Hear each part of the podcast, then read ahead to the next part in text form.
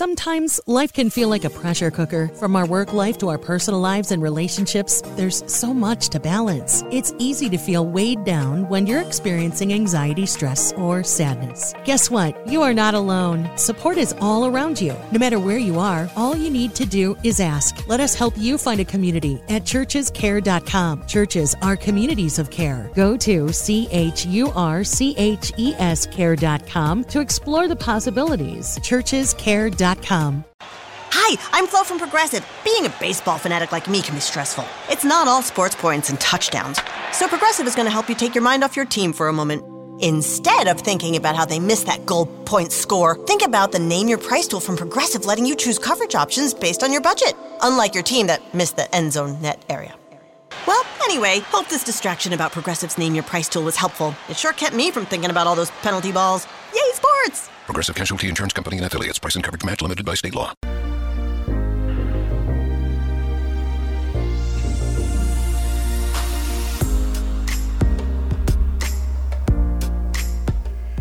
Welcome back to the X Zone, everyone. I am Rob McConnell. We're coming to you from our broadcast center and studios in Hamilton, Ontario, Canada. If you'd like to send me an email, xzone at xzoneradiotv.com, on all social media sites, xzoneradiotv. To find out about the programming we have available for you 24/7, 365 on the X Zone Broadcast Network, www.xzbn.net.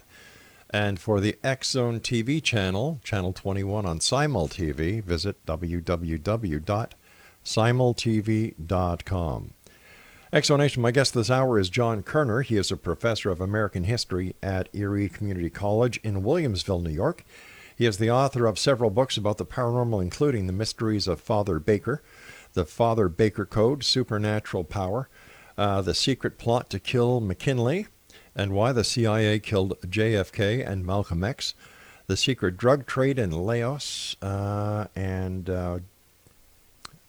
some other books. And John Koerner has a master's degree in American history from the State University of New York College at Brockport, and a bachelor's degree in communications journalism from St. John Fisher College, where he graduated summa cum laude with honors. He also founded Paranormal Walks, a ghost walk company that explores the paranormal history of Western New York through annual walking tours. He resides with his family in Buffalo, New York, just across the Niagara River from Canada here.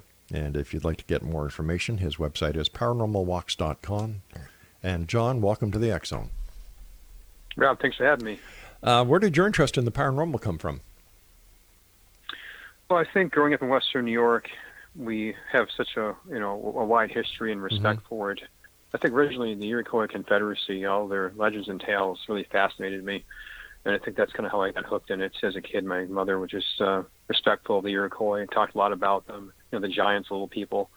And when I became a professor of history, later on, many Iroquois actually attended my classes and kind of piqued my interest in that too.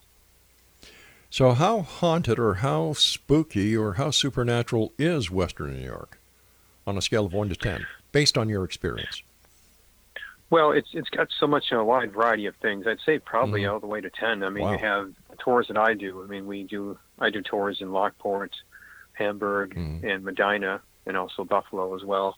And there's such a rich history of so much just layers of death from the Erie Canal and from the Iroquois, and even more modern times with, like the mafia, even just a lot of unusual stories and unusual deaths from the area. Now, you've written a book called Why the CIA Killed JFK and Malcolm X, but you also talk about the death of JFK Jr. What can you tell us about that? Right, this is my latest book. It's called Exploding the Truth, JFK Jr. Assassination. And it's kind of hard to believe, but 20 years ago, next summer, on July 16th, it'll be 20 years since his tragic death. Doesn't seem that long. It's amazing. Yeah, I know, isn't it? Just the day I remember clearly. It's just such a shocking thing. He was just such a widely, beloved man, and such a man with grace, and he tried to kind of keep himself above politics. And it's almost like I wasn't alive at the time. I was talking to my family, and my mother said it's very similar to how we all felt when his father died, like he'd just been taken away too young. And the book that I have, it tries to examine some questions about the official version of events, that it was just an accident. And I think we should raise some serious questions about what happened that night. So what was happening that night? He was traveling from New Jersey to Martha's Vineyard, and then he's going to drop his sister-in-law up there and head up to Hyannisport. It's supposed to be a beautiful weekend for the Kennedy family. Rory Kennedy, the youngest daughter of Robert Kennedy, was getting married that weekend, and he was heading up there with his wife and his sister-in-law. And then at precisely 9:40 p.m., his Piper Saratoga that crashes into Martha's Vineyard Sea, and he's taken away from us. And the official version of events is that he was suffering from something called spatial disorientation. And what that basically is, we all live in Western New York and Southern Ontario, and we know what blizzards are, where, for example, you don't know what's in front of you, what is left, what is right, and crash your car that way. It happens to pilots, too, where they can't see what's in front of them. Weather might be a factor with that. So the NTSB report said that is what caused the crash. But wait a sec. Didn't he have... Yeah. What about the instrumentation in the aircraft? Should that not have given him the information that he needed to avoid such an incident? That's exactly right. I mean, that's one thing to talk about in the book. He knew how to use autopilot. He passed his instrument rating tests. And on April 22nd, 1998, he passed one with a hood on in the dark. So he knew how to use autopilot. He also flew that flight 17 times. Oh, my gosh. Without a flight instructor. Yeah, and 5 times at night. So he knew what he was doing. And we also know that the FAA studied the weather that night. This man named, from the FAA, his name was Meyer. And this man, I think it was his first name right now, his name is escaping me, but the FAA studied this, Harold Meyer. And he tried to determine what the weather was that night. And he said the weather was fine. There was nothing that would cause spatial disorientation. So we know that Kennedy was a good flyer. We know the weather was good. One key thing to that I want to put into the public's mind, too. He made a call into air traffic control at 9:39 p.m. And he took off at 8:39 p.m. So precisely 1 hour into the flight, he calls in. He said he's on approach, about 2 miles out from the airport.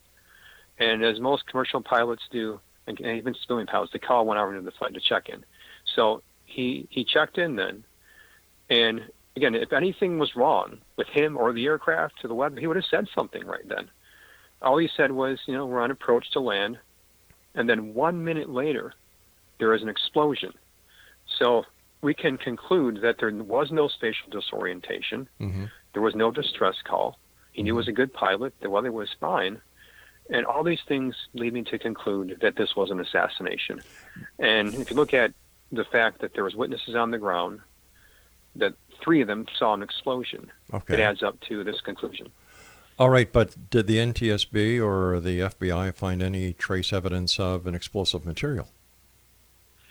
Well, this is what happened. After, it gets even weirder at this point. So we have the time that he calls in to air traffic control, 9:39 p.m. And then at that point in time, you would think it'd be easy to recover the aircraft. We know exactly where he went off of radar. We know exactly when he called in.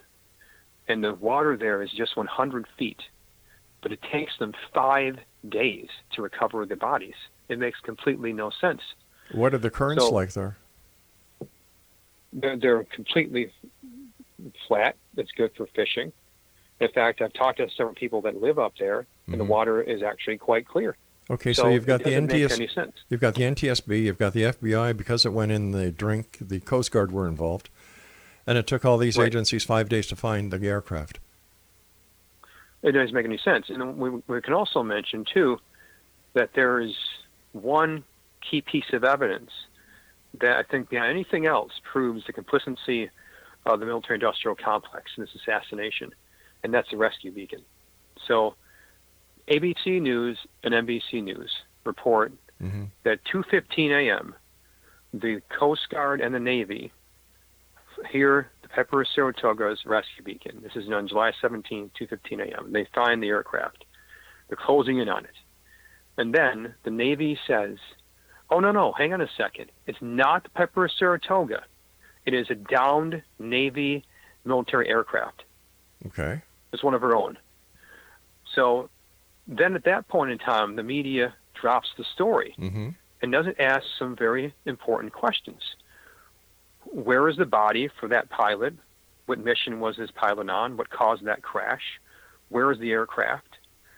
All these questions were never asked to see if there was another plane in the water at that time.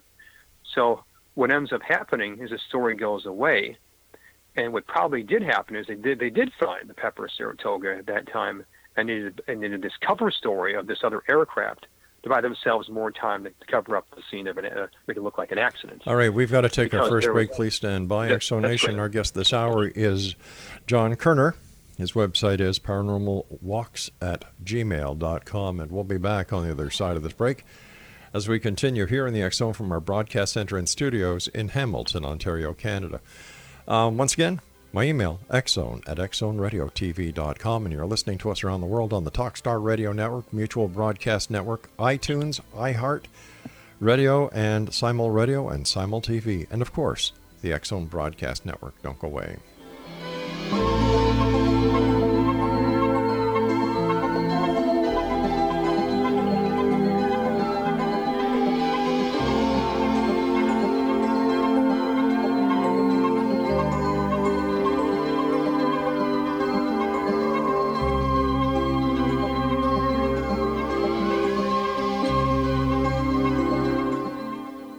Progressive presents Forest Metaphors about bundling your home and auto. In sports, 3 goals is a hat trick. And when you bundle your home and auto with Progressive, you get a hat trick of great savings and round-the-clock protection. So you might be thinking, wait, that's 2 things. A hat trick is 3. But in this metaphor, great savings counts as 2 goals, and so does round-the-clock protection. So it's like 4 goals, and that's more than 3. It's basic math. Forced Metaphors, presented by Progressive. Bundle and protect today. Progressive Casualty Insurance Company and affiliates. Discount not available in all states or situations.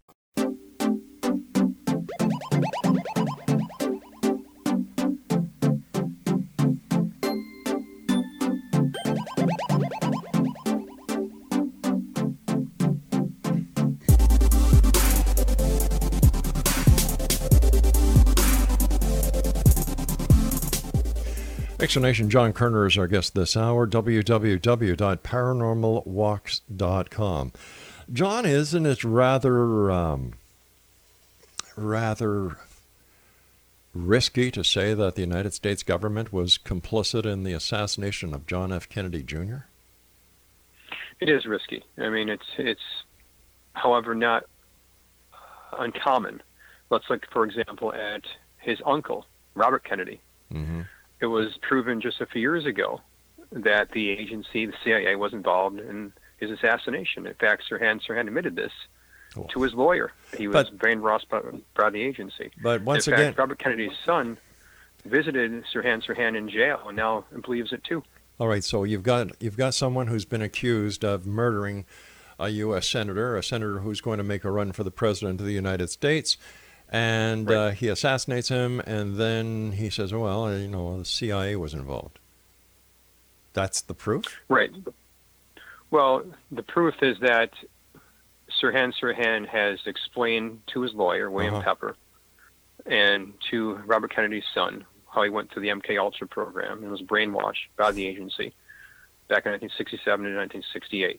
Mm-hmm. And he talked all about this about a few years ago. In fact, at the same time, a woman came forward named Nina Rhodes Hughes, who backed up the story from Sirhan, that she was at the same time at the assassination scene, and she saw a second gunman, and she kept her mouth shut because she was afraid about being killed. Now, I've talked to a number of people who were part of the MK Ultra project, and they've never killed anyone. Well, again, I'm just quoting Sirhan. This is what he said. It's all public record. And again, Robert Kennedy Jr. visited him in jail just this past year, interviewed him, and he's convinced that what I'm saying, too, this comes right from the Kennedy family. All right. So I'm just saying what the assassin said and what the son said. Yes, I'm not saying this myself. I'm saying what they said. All right. So basically what you're saying is based on what you've heard the United States government is complicit in the assassination of Robert Kennedy Jr. Not Robert Kennedy Jr. John F. Kennedy Jr. I'm sorry, John F. Kennedy Jr. Saying, yeah. Right. So I'm just looking at the facts of the case, as I'm saying. If you look at the facts of the case, you got to do reverse engineering here. You start with the crime scene. Uh-huh. The cabin of the plane had been breached. This is also from Jim Mars, who studied the JFK assassination. He studied this assassination, too. He looked at all kinds of aircraft crashes in his career. Mm-hmm. He worked for the Texas newspapers. He saw many air crashes in his life. He said that this crash was an accident. The plane would be crushed together on the ocean floor, bodies together, luggage, people, everything on the ocean floor. Yeah. This did not happen here. Wait a second. There's a 17-mile nautical radius of a debris field where they found sneakers, luggage, mm-hmm. airplane parts, in a wide area. Now, if I'm not mistaken, it was breached. If I'm not mistaken, when a commercial airline goes down, it doesn't go down to the bottom. You don't find everybody in one area. So I can't understand the logic behind this person saying that when it's false. It's wrong. Because if that was the case, every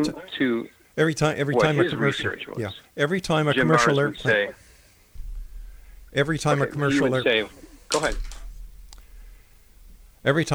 aircraft goes down, there's a debris field. Bodies are found all over the place. They're not found at the bottom of the ocean, contained within the aircraft. So sure, but what they found in this situation was they found things on the land, not things washed up on shore. So they were seeing things that had been flown through the air onto mm-hmm. land. So okay. We're seeing something from an explosion from the cabin. Right. And this corresponds to what people saw on the ground. So we had three witnesses who saw an explosion and a flash of light. Mm-hmm. And this is consistent with it being breached. We have Victor Probanik, for example. He was fishing there that night. He was a lawyer from Pennsylvania. Mm-hmm. And he saw in a flash of light an explosion. It also was reported from the Vineyard Gazette. I also saw the same thing. And remember, the Kennedy family saw the same thing, too. So we have three people who saw a flash of light and explosion is consistent with being a cabin being breached with a wide debris field. Okay. And as I said before, the call in at 9:39 p.m., mm-hmm. it proves he wasn't suffering from disorientation. If he was, then he would have said so at that time. He did not. He was calling in to land. And 1 minute later, there was an explosion. So if there's anything wrong with the plane or himself, he would have said so. He did not. How about a mechanical failure causing an explosion? That's possible, too. But what I'm saying is that's not mm-hmm. what the NTSB report said. They said that he was the cause of the accidents, mm-hmm. pilot error, not a mechanical defect. So that's possible, too, sure. But their report says it was his fault. He was a bad pilot. He was unable to recover the aircraft, and it crashed into the sea with no explosion, with spatial disorientation. All right. If that is not consistent with the evidence. If this wasn't a Kennedy, would this be a story? I don't know. Who knows? It seems like at that point in time, he was looking into getting involved with politics. Mm-hmm. And again, back to the point about the rescue beacon too is such a key thing to mention, because there is no way to confuse a naval rescue beacon with a civilian beacon. Piper Saratoga beacon is a high-pitched, shrill sound, and a naval rescue beacon is more like a foghorn. They never could confuse that. It's a deliberate lie that they made right there. They're two way different sounds. So when they made this lie that they didn't recover the Piper Saratoga and said they were one of their own downed aircraft, never saying what pilot was killed, was a family informed, all of that was put forward to the public and never was it investigated by the media or anyone else. So that key point there about faking a rescue mm-hmm. beacon is such a key part of the evidence that there's something more to be asked about, this whole crazy thing of downed aircraft. All right, 20 years ago this happened. What relevance does it have today? Why not look for the truth? Should we just always not learn from the past? Should that go for everything in our nation's history? Just because it happened long ago, just don't talk about it any longer? I mean, it doesn't make any sense to me. I'm a historian. We learn from the past. That's what we do. Yeah, we also know from history that the history is written by the victors, and that history at times has been totally tainted. Well, think about this nonsense right now that he is QAnon, that JFK faked his death, JFK Jr. faked his death, and now he's supposedly writing on the internet. Just for that very reason alone, we can dispense with this, you know, fake news idea that he is somehow still alive writing on the internet. But that's one reason we can say right there, because he's approaching 20 years since his death, and now people are going to say, well, he's still on the internet writing as QAnon. There's one reason right there I can give you. But who really cares? You know, when you know, there were stories that JFK was never assassinated. It was all a cover up to hide the fact that he was mentally ill. Then you've got other people who are still seeing Elvis all over the world. It's the society we live in. If you don't want to look at the facts here, that's your problem. I mean, I'm laying out some very easy to know facts here that should be questioned about this. All right, why weren't they? He never made a distress call. There were three witnesses that saw an explosion, all of which are not consistent with the report of the NTSB. And if you don't ask questions about history, then you have a very closed mind. The investigation was done. The investigation was closed. But according to those that were there, it's not consistent with the evidence. This myth was put forward by the media that he was some kind of bad pilot. That's not the case. You look at his flight record. He flew that same flight 17 times by the flight instructor, 5 times at night with a hood on. He did his instrument testing. He also, for example, back to 1982, was flying in the air for many years. He loved being in the air. He was a great pilot. That was the way he escaped from the stress of his life. So there was this idea that he also hurt his leg, that he couldn't fly because his leg was hurt. That's also not true. He got the cast removed the day before, and he had a whole 2 days to work off any kind of problems with his hurt foot. He talked to his doctors the day before, and everything was fine. He had a whole hour of flight, and that proves right there his foot was not hurting him.